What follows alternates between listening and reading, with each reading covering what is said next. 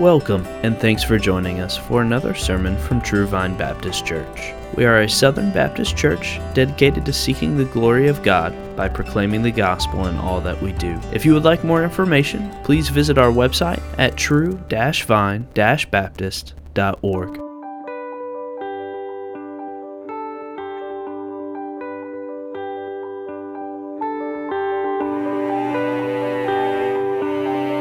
chapter 9.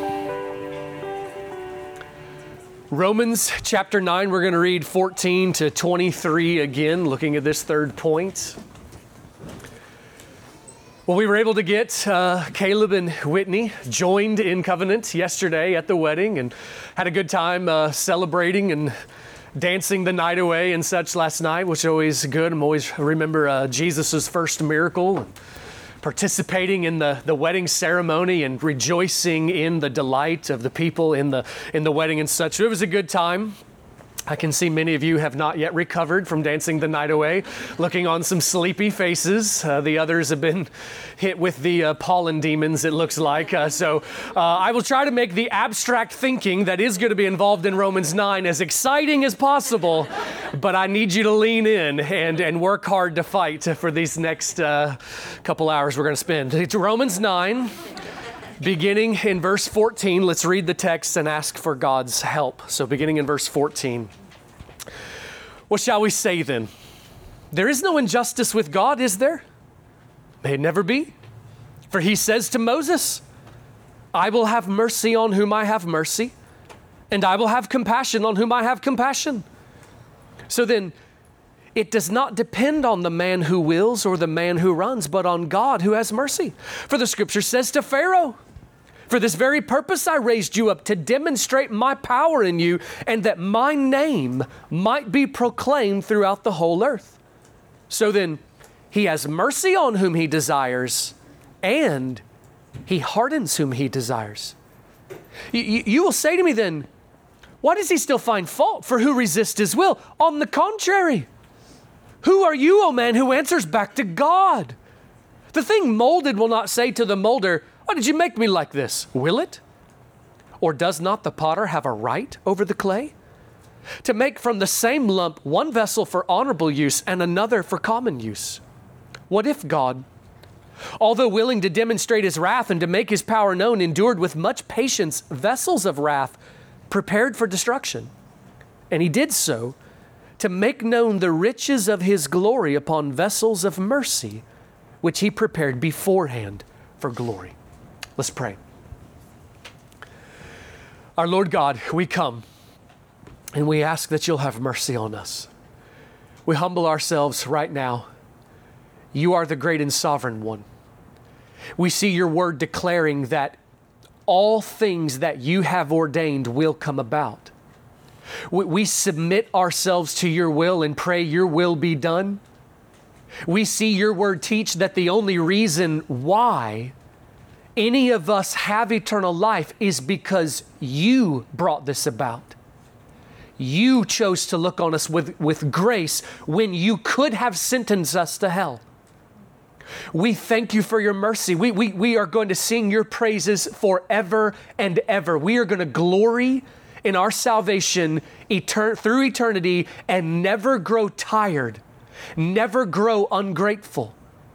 And we long to understand that more now. So, Lord, we pray that you will come. We are thinking on difficult matters. We're, we're, we're, we're having to think deeply and think through complex things that your word teaches, but we don't want to run away from those things. We, we want to see your glory. So, help us, God, we pray. I ask that you give your spirit. Uh, I ask, God, you protect this and bless this time Lord, even the practical matters of us being able to pay attention and, and, and think deeply uh, in the physical side, please help. Ask God that you bless our minds to be able to comprehend, and, and then the greater work, the work that we can never do in our own strength. God, that you will open our eyes so that the truth brings tr- transformation, that the truth awakens, quickens, sanctifies does your work, oh God. So please bring that about. I ask God, help me uh, to, to teach, help, help set a guard over my lips that I not speak falsehood or any, any kind of sin that could come out of my lips, but help me to teach truth and feed your people. And Lord, I pray that all of us will worship as we receive and believe, oh God. So please send your spirit and give grace. We ask it in Jesus' name. Amen.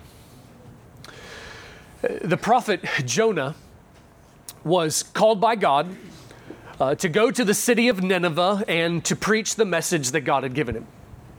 He was given this message of a warning of judgment to come, that if they did not turn, there was wrath of God going to come on their city. And I'm sure you remember Jonah's reaction. Rather than march in the direction that God told him to go, uh, Jonah literally turned to flee the opposite direction and to get on a vessel heading as far away as possible from where God had told him to go. Um, now, I, I, believe that God means in that also for there to be some illustration for us to use to understand us in our sinful condition. A condition in which we, we do not go the direction that God calls us to, that left to our own devices. We, we go the exact opposite and even want to go as far away as possible in that direction. But throughout the course of the event, we see God work to change Jonah's mind, might be a nice way for us to say it. God worked circumstances so that Jonah would rethink the direction and the decisions that he had made. You know, the book of Jonah is very short. Uh, chapter one is mostly about God coming and calling Jonah. Chapter two is Jonah deciding to go the opposite direction that God told him to go and chapter and then and then God bringing about the circumstances, God hurling a storm. And then, of course, the part about Jonah that everybody remembers uh, Jonah going into the water and then uh, being swallowed and going into the, the belly of a sea creature. And it's, it's there in the belly of the sea creature that Jonah changed his mind. Jonah repented. And chapter three of Jonah is all about Jonah's prayer of the changing of his mind, him humbling himself before God, uh, relenting, uh, turning. And then chapter four is Jonah following through on his repentance. But as, as we think about what happened there, let, let me ask this question for your consideration to help us understand what's happening here in Romans 9. Did Jonah choose to go to Nineveh? The answer is, of course he did. But the next question would be but was Jonah's will the only will that was working? Was Jonah's choice the only choice that was leading and determining what was going to happen there? I mean, we see, obviously, the Bible shows there was another will at work. The will of God preceded the will of Jonah.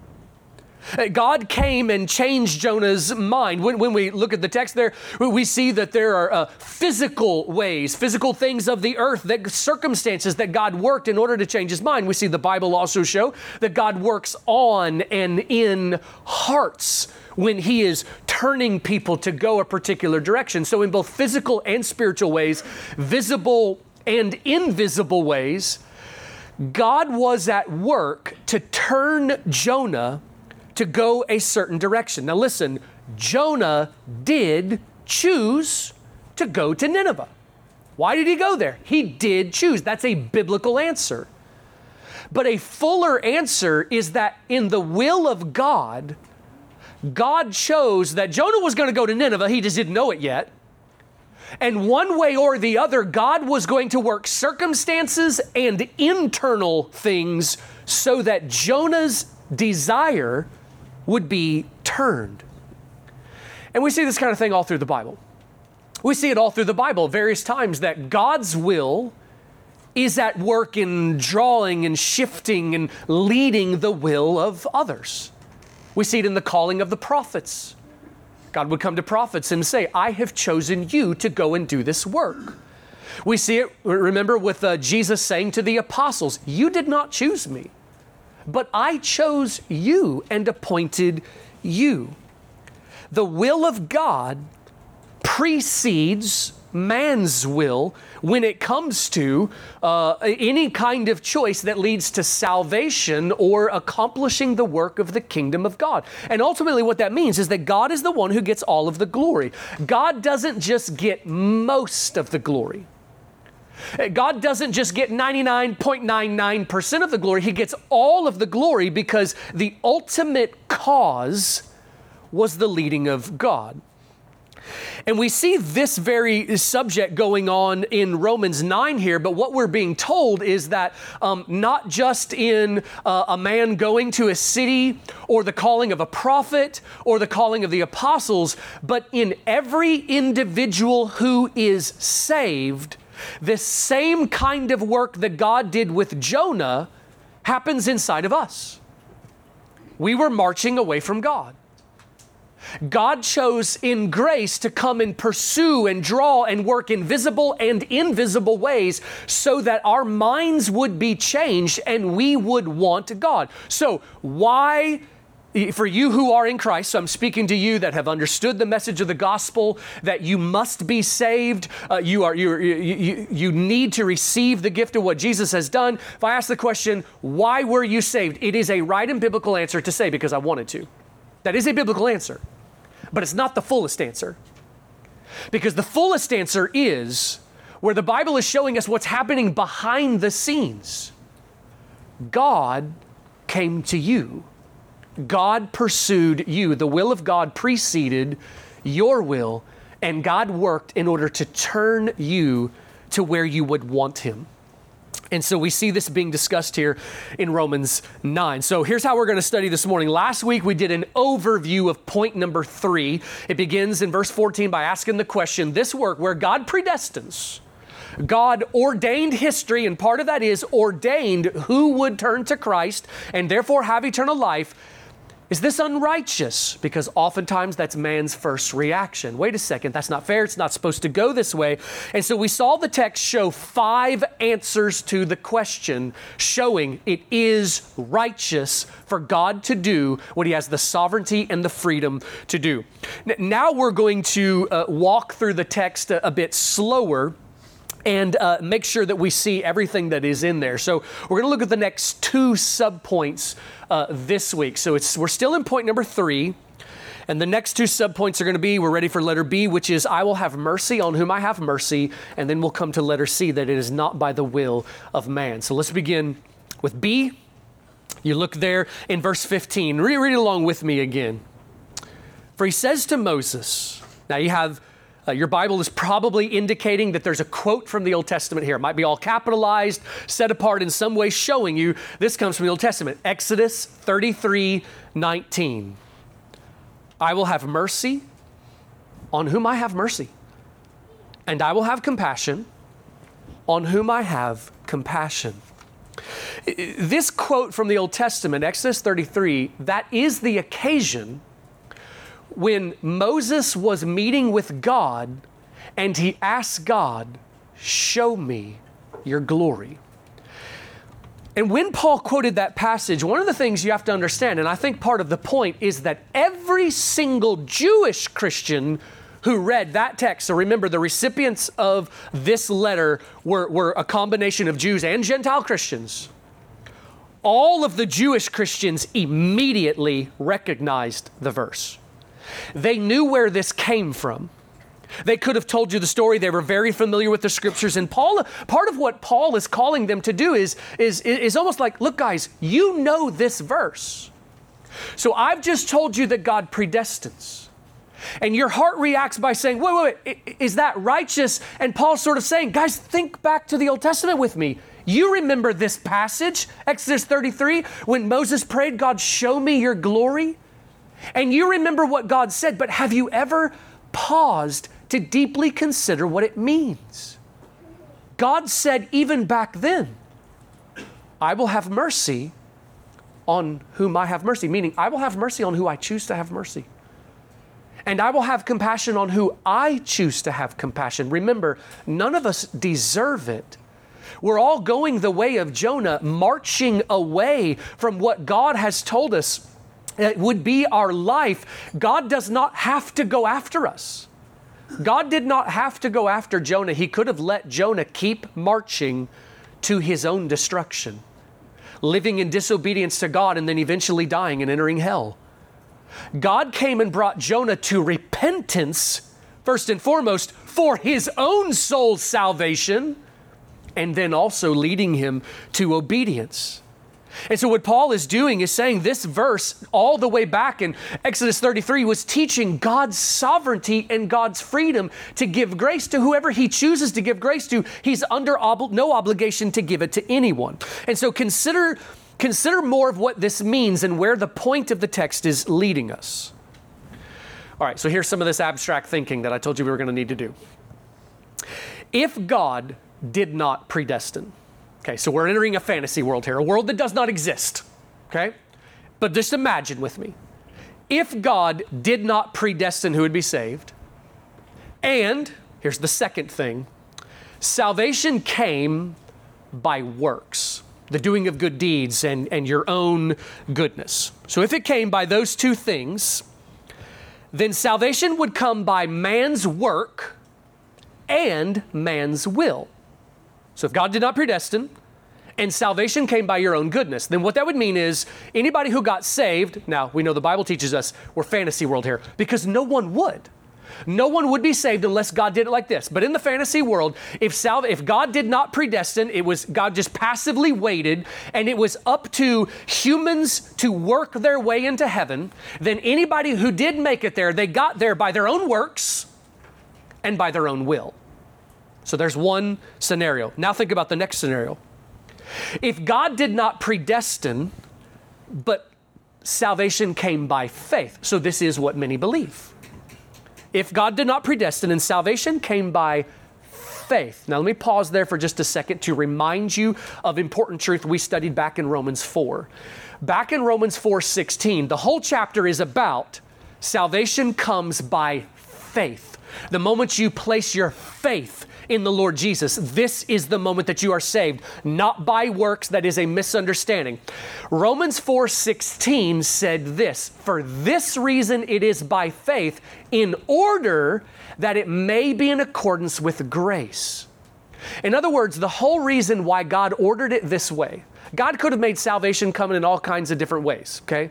But He designed it like this in order that He would get the glory in order that it would not be up to the work, the power, the goodness of mankind, he ordered it to come by grace, by a gift. Because remember, faith is the opposite of a work. Okay? Faith is faith is not some work that you go do. The whole point of faith is we could not do enough good works to make it into heaven.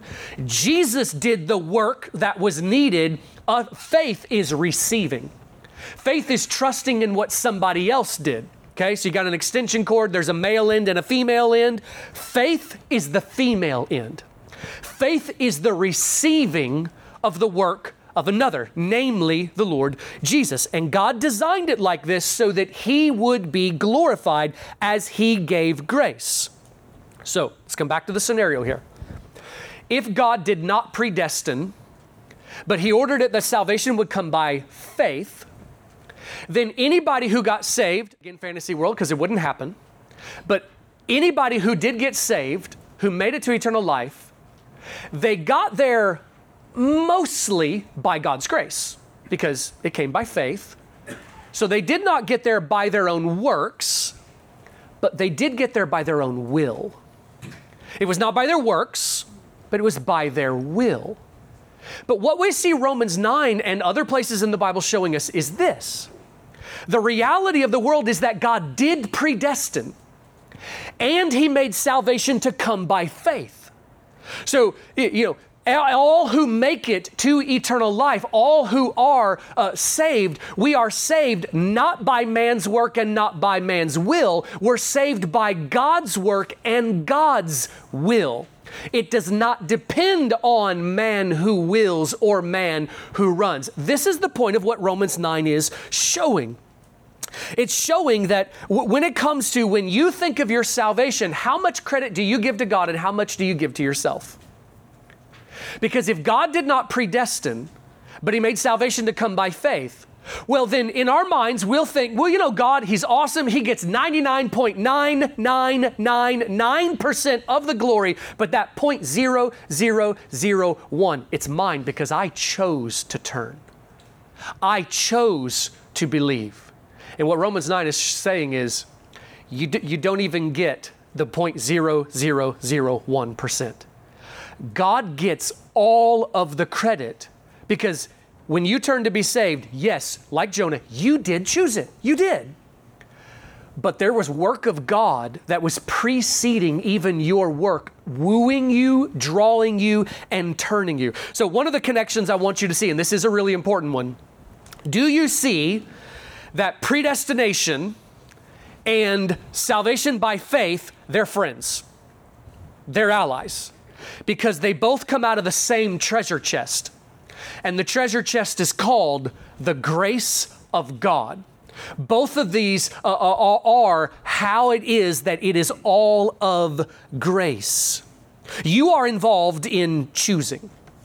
You are involved in the work. You turned to Jesus because you wanted to. That is a true statement. But there, your will was not the ultimate determining factor of whether or not you would be saved because it did not ultimately depend on your choice or your faith. The ultimate determining factor was the choice of God. He called you to Himself, worked a supernatural work. Now, I say that to you who are in Christ. So, um, if you have never turned to Christ to be saved, then, then you are now outside of this and need to be born again, need to turn to Christ. But again and again, we see Scripture showing that ultimately it is God who is the one who causes salvation. It'll say it in lots of different ways.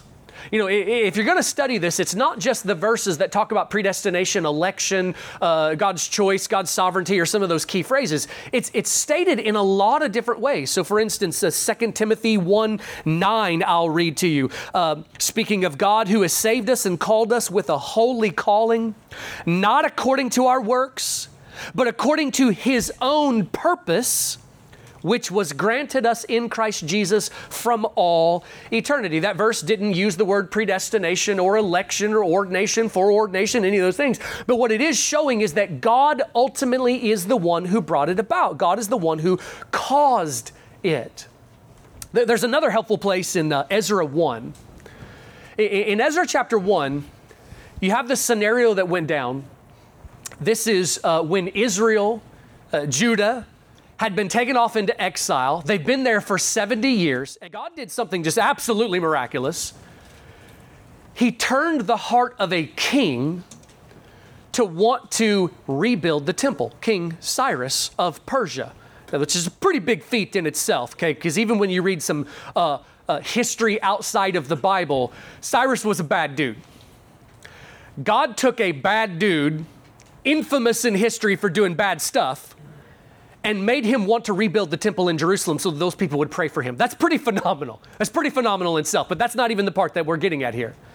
God turned the heart of Cyrus to want the temple in Jerusalem to be rebuilt, and he uh, announced to all of the Jews who had been living in the Persian kingdom this is a lot by now you are free, and we will even help you travel back to Jerusalem, rebuild the temple. An invitation was given. You're free. Go on back. At that announcement, what should have been the reaction of all of those living there in Persia? It should have been dancing up and down, rejoicing, weeping in gratitude. God worked this miracle that this evil king is not only letting us, he's going to help us go back there. But one of the things we see in Ezra 1 is that the majority did not go. The majority, they heard the invitation, but they did not want to go back to Jerusalem, kind of like as the world hears the message of the gospel. There should be dancing up and down and rejoicing that God has made a way for us to be made right with Him, but the majority do not turn to Christ. There was a remnant of the Jews who traveled back to Jerusalem. And Ezra chapter 1, verse 5 says this Then the heads of fathers' households of Judah and Benjamin, and the priests and the Levites arose, even everyone whose spirit God had stirred to go up and rebuild the house of the Lord. So, did you catch that part? Who went to Jerusalem? Who left Persia to go rebuild the temple? It is a correct answer to say the people who wanted to. There's nothing wrong with that answer. But the Bible is always showing us here's the bigger picture in the heavenly realm. The fuller answer, did you catch it? Everyone whose spirit God had stirred to go up and rebuild the house. We, we see Romans 9 teaching that God does the same thing when it comes to salvation. Who turns to Christ to be saved? It's a right answer to say those who want to. But the, but the fuller answer that we are being shown is God stirs, God awakens a group that is called the elect. Uh, one more passage, and if you will flip there with me, John chapter 1 for a second. John chapter 1. And we're, we're going to hang there for just a bit. So, John chapter 1, find verse 11. Consider this. He, that is Jesus, he came to his own, and those who were his own did not receive him. But as many as received him, to them he gave the right to become children of God, even to those who believe in his name. Now, verse 13 is still describing that group of people who believe and receive. So here's another way that they are described who were born not of blood. So we ain't talking about your, your birth from your mama's womb. We're talking about a different birth here. Who were born not of blood, nor of the will of the flesh nor of the will of man, but of God. Do you see what that is saying about the new birth? It's an extremely important clarification to make. How does the new birth, okay, so that's its own miracle that is a part of salvation. The new birth is when you are awakened. The new birth is when you come from death to life. The word regeneration in the Bible is also applied to this right here. The new birth is a miracle, a part of salvation. The new birth, how does it come? Did it come as a response to your will, or does it come as a response to God's will? Well, you see what the text is saying here. But the, the difference is very critical because here is a question that is um, connected to this whole discussion about so amongst Christians, we wish we all got along. We will one day. Rejoice in that. We'll all get along one day and we'll all believe the same things. Everybody will be Baptist. Okay. Uh, uh, we'll all get along. We'll all believe the same thing. Okay. Um, and, and, and so this whole debate that Christians have amongst one another of did God predestine souls to be saved or did he not? You know, is unconditional election, you know, the truth or, or, or not? Christians have this debate. Well, amongst a part of that discussion is this right here the new birth does the new birth come as a reaction to believers believing, the sinner who believes for the first time? Does the new birth come at the moment they believe as a response? Or does the new birth precede faith? Do you see the difference there? Because the difference is all about who does it. Who does it? Well, you saw John 1 there say that the new birth does not come by the will of man, but by the will of God. But now flip over to John 3 for a second. Like I just got goosebumps just thinking about the verse I'm going to read to you, okay? John 3, find verse 3. John 3 3, Jesus answered and said to him, Truly, truly, I say to you, unless one is born again, he cannot see the kingdom of God. Okay, so there's the context, the discussion with Nicodemus, the new birth. But now jump down to verse 6. That which is born of the flesh is flesh and that which is born of the Spirit, the Holy Spirit, is spirit. Do not be amazed that I said to you, You must be born again. The wind blows where it wishes, and you hear the sound of it, but do not know where it comes from and where it is going. So is everyone who is born of the Spirit. Huh. The discussion is over. Does the new birth precede faith or come after? the, the debate is over. The wind blows where it wishes. The Spirit of God moves to stir and awaken souls to faith amongst whoever He wants. And so, what that means is you came to life not because you believed, you came to life because the Spirit of God had grace on you. God moved His Spirit to come and you were awakened. Now, there's more we're going to talk about that happens in the new birth, the opening of the eyes, but you need to see you didn't cause your life, and it did not ultimately come from your will. It came from the will of God, which preceded your will. God worked a work. This is the, when the Bible talks about the calling, that's also connected with the new birth. The calling, that effectual calling. God called you to Himself in awakening you to life. And you, for the first time, that moment when you and I came to our senses and we realized, what am I doing? I need Jesus. That moment, that's when God awakened you. And what the Bible is saying is the Spirit moves where He wishes. Well, that, that is a, a helpful transition then into this um, third subpoint, letter C, which is not by the will of man. Let's go back to Romans 9 and look at verse 17. Excuse me, verse 16. 16. So then, it, what's the it there? Salvation. Salvation. It does not depend on the man who wills or the man who runs, but on God who has mercy. I want to talk for a bit about the will. The will. So here's more of that abstract stuff we said we were going to do. And I'm, I'm going to, I'm going to address it with two questions two questions for today as we as we try to understand how does the will of God and my will, how does this all work together and fit with predestination? Which by the way, Christians have been talking about this, well, obviously since the book of Romans was written, okay, and then stretching into the Old Testament. Christians have been wrestling with this kind of thing. And, and part part of part of what we need to see is we're given some of these things in order to understand the world. You cannot have a discussion on the meaning of life and what am I to do and why evil and how do we respond to evil, like the big questions of life. You cannot understand them unless you come to some kind of conviction on what you believe about God's sovereignty over history and how it all works together. So, what the Bible is giving you is the reality of how these things work. So I'm to I'm gonna, I'm gonna address this in two questions. First, I'm just to ask, what is man's will? What is, what is the will? Like, what are we referring to when we say man's will and free will and things like this? And then secondly, we're to ask the question, do we have free will? So here's question number one. What is the will? Your will is that part of you that chooses, that makes decisions. When we talk about the volition, we're talking about the will.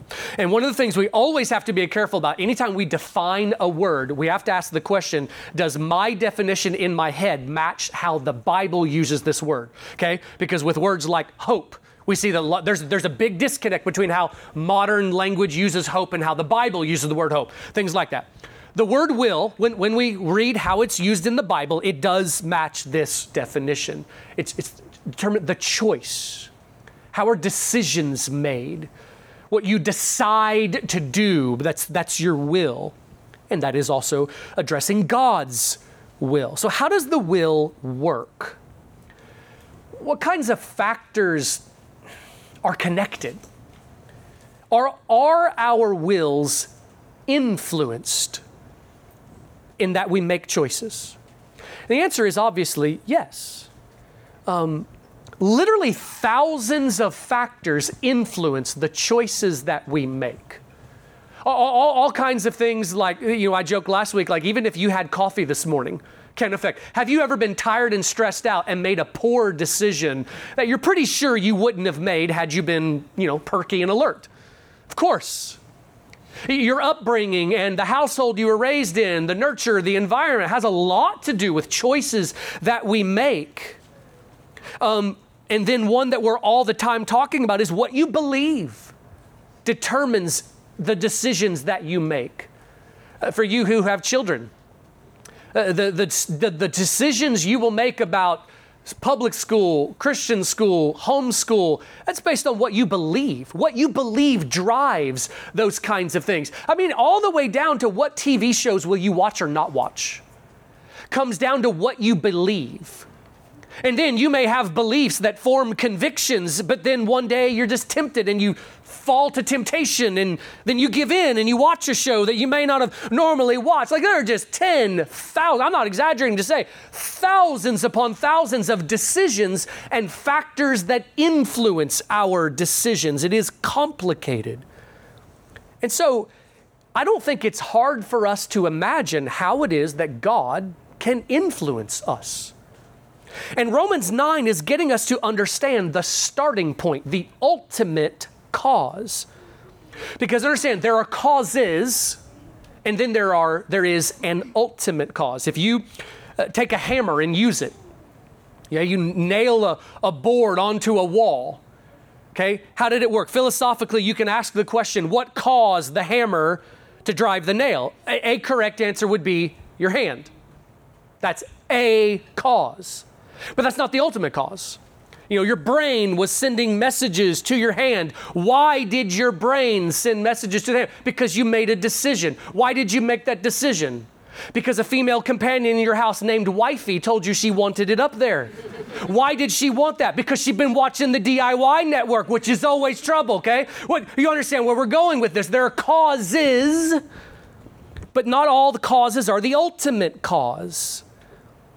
Romans 9 is showing us the ultimate cause of salvation the ultimate cause. We make choices based on a variety of different factors and influences. And I need you to catch this. This is philosophical, this is abstract thinking, okay? It's all in the text, okay? But the choice is the effect and not the root. Does that make sense? Because a lot of philosophers from history got that wrong. That the Bible is showing you here's how humans really are, and philosophers from history really got it wrong. The, the will is not the bottom root. The will is influenced by other things down deeper in there. So, what would be the other things down deeper in there? Well, I mean, we mentioned a bunch of things, but what would be the deepest root? If we were going to talk about what is the deepest root of man, it's the heart. That's what the Bible reveals. The Bible reveals that the heart of man is the deepest root.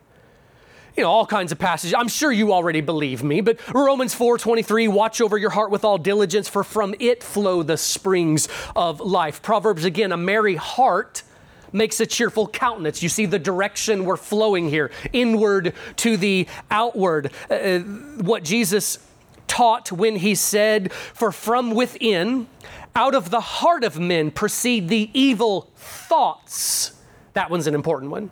The evil thoughts, fornications, thefts, murders, adulteries, deeds of coveting and wickedness, as well as deceit, sensuality, envy, slander. Did you catch the envy one? That's that's something that happens internally as well. Pride and foolishness, all these evil things proceed from within and defile the man. Now, th- th- there's actually quite a bit of big stuff that is involved in that. For one, Jesus is showing that the heart, that's the root. That's the core of who we are. Secondly, we see the direction of the flow, that, that what is in the heart determines what comes out. Now, now a, a little by the way, that's not to say that there aren't things that influence the heart, because there are. Okay? And that's also going to come up in what we discuss. If you constantly watch nothing but trash TV shows, that, that, that will influence your heart. And then out of the heart come other things there. But thirdly, notice specifically that evil thoughts come out of the heart. This is really critical. Modern man wants to believe in our in our you know naturalistic age that has that has wants to believe that science has every answer. Modern man wants to think that humans are driven by logic. And we're not. I mean, I think 10 year olds can look at the world and history and see we are very often illogical. We are not driven by pure logic. We should be driven by truth, reason, and the working out of reason and logic, but we're not. We make choices that are idiotic, and we know they're idiotic. We decide to do things that even before we do them, We know it ain't going to turn out well. That's basically all sin, by the way. But I mean, there's, there's even some really obvious things, really obvious ways that we make dumb financial decisions. And we know we're going to regret it and do it anyway. We're not purely logical, we're driven by the heart, and our heart is depraved.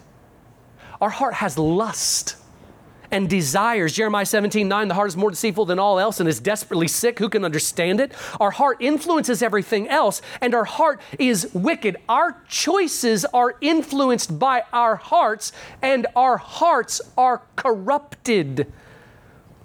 We, why do we do dumb things? Because it's what tastes good. It's because that's what the heart prefers. The heart wants things that are obviously bad for us. Okay, so now here's the second question. Now that we've looked at some of those things, let's ask the second question Do we have free will?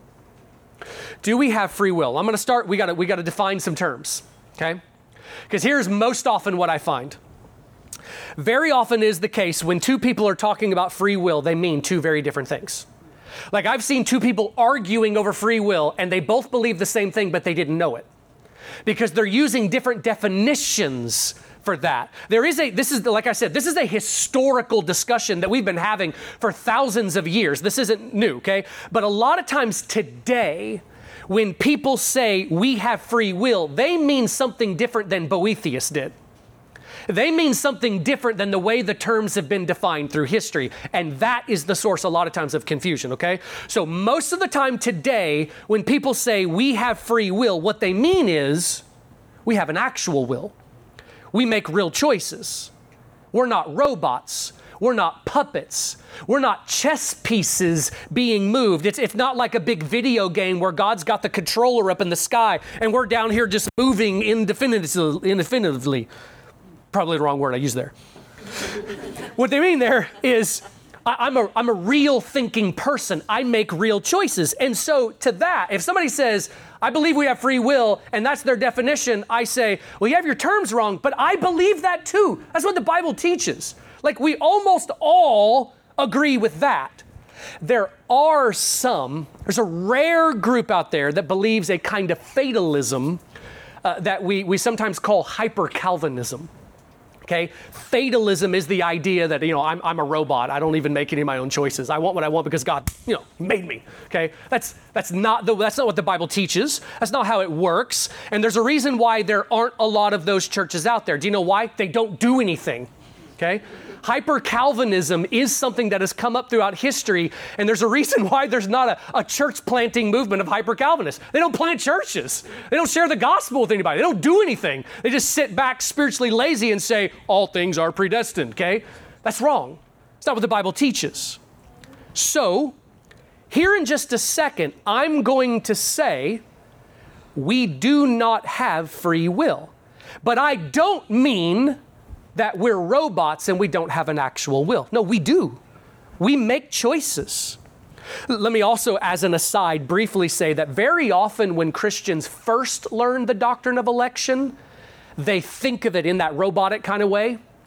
And then sometimes they go tell everybody you should be, you should believe this, and this is what it means. And they're like, I hate that. That's you know, and they've been wrongly explained. Okay, so so understand it's, it's usually more complicated than, than the nice, easy, trite answers that we want there to be.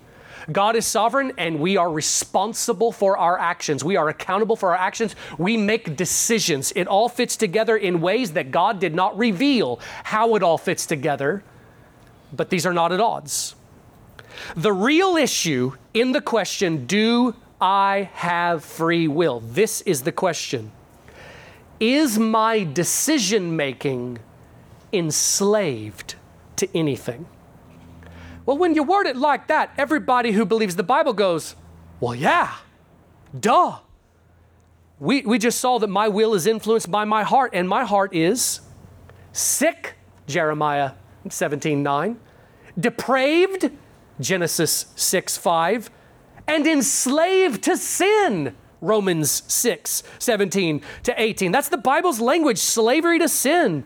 Remember Genesis 6 5, then the Lord saw that the wickedness of man was great on the earth, and that every intent of the thoughts of his heart was only evil continually. That kind of sounds like he's trapped. That's what the Bible says. Romans 3, there's none righteous, not even one. There is none who seeks for God. Ephesians 2, you were dead in your trespasses and sins. So, speaking to Christians, it's a past tense. You used to walk according to the prince of the power of the air. You lived by the lust of the flesh. And then here's the last part of verse 3 and were by nature children of wrath. By nature, this is who we were. And then Romans 16 and 17, you could turn there if, you, if you're not sure you believe me, because I get it. What I'm saying right now uh, could be kind of controversial if you're hearing this for the first time. Romans 16 and, uh, Romans 6, 17 and 18 says that before a Christian is justified, we were slaves to sin. Verse 18 goes on to explain that in Christ we come under new management. Now, that's some more discussion for another time. But there's, there's some new things directing our hearts. Before Christ, we were slaves to sin, and so the will was in bondage along with all the rest of us. Okay? What total depravity means Okay, so that's a, that's a good summarization of the doctrine of sin. Total depravity, what it means is not that any of us are as bad as we could be, but that every part of us is touched by the poison of sin, the fallen nature. My fingernails, the molecules in my fingernails, have evidence of the fall in them, as well as every part of my spiritual inner man as well. Now, here's the issue with your will you are free to do what you want. And therein is the problem. So when I say that we do not have free will, there's a lot of misunderstanding that can come, but this is what you need to know. You are free to do what you want. But that's the problem. Our depraved heart wants things that are sinful. We are driven by lust. It's not just that we have occasional lust. So, so I'm going to speak of us for a second before Christ, and then we'll address what does it look like after Christ, after the new birth and justification. But in the flesh, while we are in our sin, we, we don't just have some lust, we are driven by lust. That's what defines us. I live to please myself. I live to chase after money. I live so that I work all things in my life to get this fleshly indulgence that I want. Um, John MacArthur likens it to being incarcerated and you're in a prison cell. You're in a prison cell, do you have freedom? Well, there's some. You're free to move around. That's different than being chained to the floor. You're in a cell and you can move around and do a lot of different things, but we would never call anybody free. So there are limits of liberty, but we would never call that free. Our heart is enslaved to sinful desires. We do what we want, but we want what is evil. We want things that dishonor God.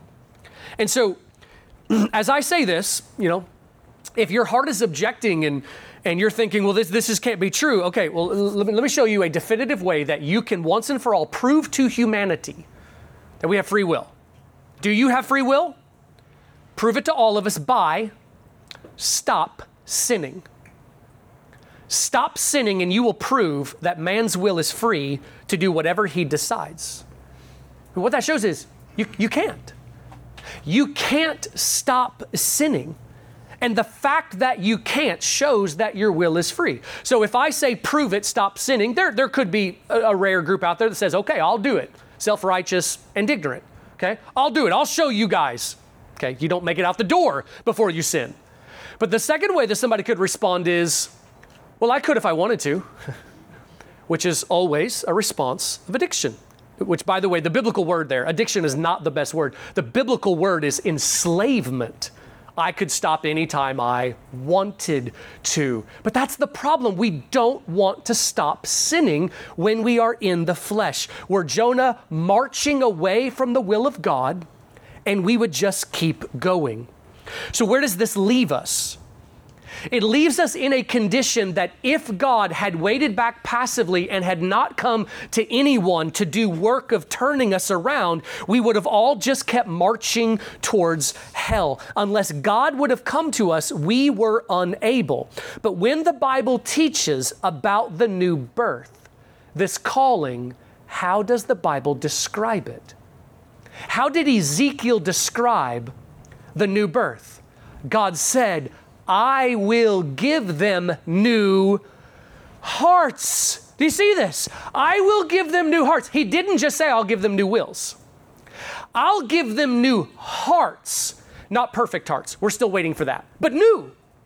New, which have been liberated in a new way, not complete liberation yet but liberated from where we were. I will give them new hearts, and I will write my law on their hearts. Do you remember this part? Writing the law on our hearts means that we will have desire desire to obey the law of God. God does a miracle. So I mentioned, you know, in the whole Jonah thing that there are physical and spiritual. God giving new hearts with new desires. That's a spiritual work. We don't even understand all of what's happening. How does He do it? What does it look like in the spiritual world? We don't know. But God works to give a new heart with new desires, a new nature. We were by nature children of wrath. Now there's a new nature that we are given. It's not perfect nature. That's what we want. Just like we would like all pain to go away and everything to be nice and cheesy all the way into heaven. That's not what God chose. God chose to work in stages. God chose to give us new hearts, but not yet perfect hearts. But what that means is, is the if the heart is changed and it flows in everything else, then what does that mean about the will? It means the will now has had change brought to it as well. And as uh, other places in the Bible explain, 2 Corinthians 4 speaks of the new birth as the pulling away of a veil that was blinding the eyes and being able to see for the first time, being able to recognize and realize and comprehend what am I doing? like, like the prodigal son who came to his senses that moment. To come to your senses and realize I'm a sinner that's on my way to hell and God has offered grace. Why have I not been running to this? God is awakening. God is giving realization. God is awakening faith. God is awakening desire. God is opening the heart to respond, like he did in Acts 16 to Lydia, opened her heart to respond to the things spoken by Paul. God in the new birth gives new heart, and this affects the will. There's a will that precedes our will that is working to direct us towards God. And so when you choose Jesus, you really did choose Jesus. But God was at work to lead us to this. The wind blows where it wishes. So, it, as a Christian now, where does that leave us right now? As a Christian, do I have free will? The answer is still no, but it is a greater liberty than what there once was. Um, the will is raised to a higher place, but it is not completely liberated. Adam and Eve had completely free will. In the fall, there was the enslavement of the will. In the new birth, there is the liberating, but it is not to complete freedom. So if somebody asks you, Do you believe we have free will? the first thing you need to ask is, What do you mean by that? And then once you get the terms clarified, then you can discuss. But all of that helps us make sense of so many places in the Bible, by the way. Because I know a lot of this is abstract and you might think of it as philosophical. It's, really not philosophical, I don't think. It's, it's in the Bible, but there are all kinds of places from the Bible we won't understand until we've had a time of thinking through this. So for instance, Philippians 2:13. Work out your salvation with fear and trembling. That's human responsibility, by the way. Work out your salvation with fear and trembling, for it is God who is at work in you both to will and to work for His good pleasure. In your salvation, it's God's will in you. In your sanctification, Christian, guess what? Same stuff is still going on. It wasn't like that was a one time event and now God's hands off passive again. He's continuing. He's continuing to lead. His will is being accomplished in you. So when you die to a sin, the human responsibility side is I mean, you know what it takes to die to sin. Oh, it's awful. You got to sweat. There are times you might bleed. You got to give things up, die to your pride in ways that just make you sick. To die to a sin, it's hard. And the Bible would say, look what God accomplished. Wait a second. No, no, no. His will preceded my will. Why did I even want that? Why did I want to sweat? Because the grace of God was at work. Um, we, we see this all through I've told the illustration numerous times. One of David's mighty men who fought a, a, ferocious battle, and by the time he was done swinging his sword, he had been gripping his sword for so long, his forearm cramped up, and he had to, he had to peel his hands back. And then the text says, So the Lord accomplished a great victory for Israel that day. Who wrote the book of Romans? A correct answer would be Paul. Another correct answer would be God. The best answer would be God moved Paul. This is how the world works. This is how God works in his people in salvation and in other ways. God gets all the credit, all the glory, because ultimately it does not depend on man's will, but on God who has mercy. Now, why do we need to know this? And I'm winding down here. Why do we need to know this? Very briefly, look over to, you're in Romans chapter 11. Chapter 11, verse 25. This is kind of a conclusion after he's explained all that is in 9 through 11. So that's not just sovereignty, but all the other things he's going to say as well. Verse 25, look what he says For I do not want you, brethren, to be uninformed of this mystery, so that you will not be wise in your own estimation. We need to know this because we need to understand the world. This, this is the story you're in. This is the world in which you live. You have to understand the world in which you live in order to do it well. Now, secondly, we will not be able to be humble in the way that God wants us to be humble so long as I believe my will made my salvation happen.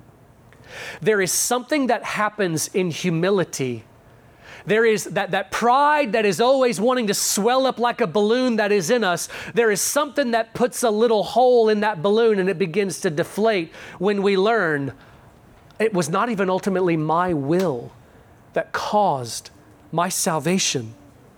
And this then leads to a greater worship. There's a way that we will worship in a greater gratitude when we learn that ultimately it is the grace of God and He gets all of the credit. I could keep going, like number four, the angels want you to badly see, you didn't do this. God did. And to you who have not turned to Christ, do you see the Word of God show that apart from Christ, if you have never turned to be saved, this is not about church attendance, this is not about do you pray or do good works, have you received? The salvation that Jesus purchased, do you see that if you have not, you are enslaved to sin? The condition you are in is one of great danger. Run to Christ. This is the invitation. Flee to Christ. Run to Christ. Decide, I want to be saved. Do you sense God stirring your heart? Do you sense conviction of sin? Do you sense God saying, You need this? Be saved. Do not resist that. Do not harden your hearts against the Lord. Run to Christ. Believe. Believe the gospel. Believe on Jesus. Pray and ask Him to save you. Let's pray. Father in heaven, we thank you for you how you have revealed just the reality of the world. And I ask God that it will have its intended effect on us. God, we pray that you would humble us by the knowledge of this truth. I pray, God, that the, the truth will sink deeply into our hearts and we'll comprehend the ramifications of this and that it lead to proper worship. It lead to a kind of gratitude that ought to come when we learn these truths. And then, God, any in the room that has not yet been saved, not yet begun to follow you, Lord, I pray that you will awaken them. Lord, I pray that you will bring about the new birth and that they will believe. Lord, we ask your blessing on us as we depart, and we ask these things through the name of Christ. Amen. The Lord bless you.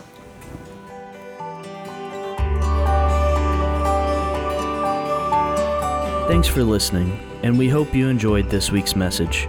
Tune in again next week as we continue through God's Word at True Vine Baptist Church. We also invite you to like our Facebook page, follow us on Twitter and Instagram at True Vine IND, or visit our website at true-vine-baptist.org.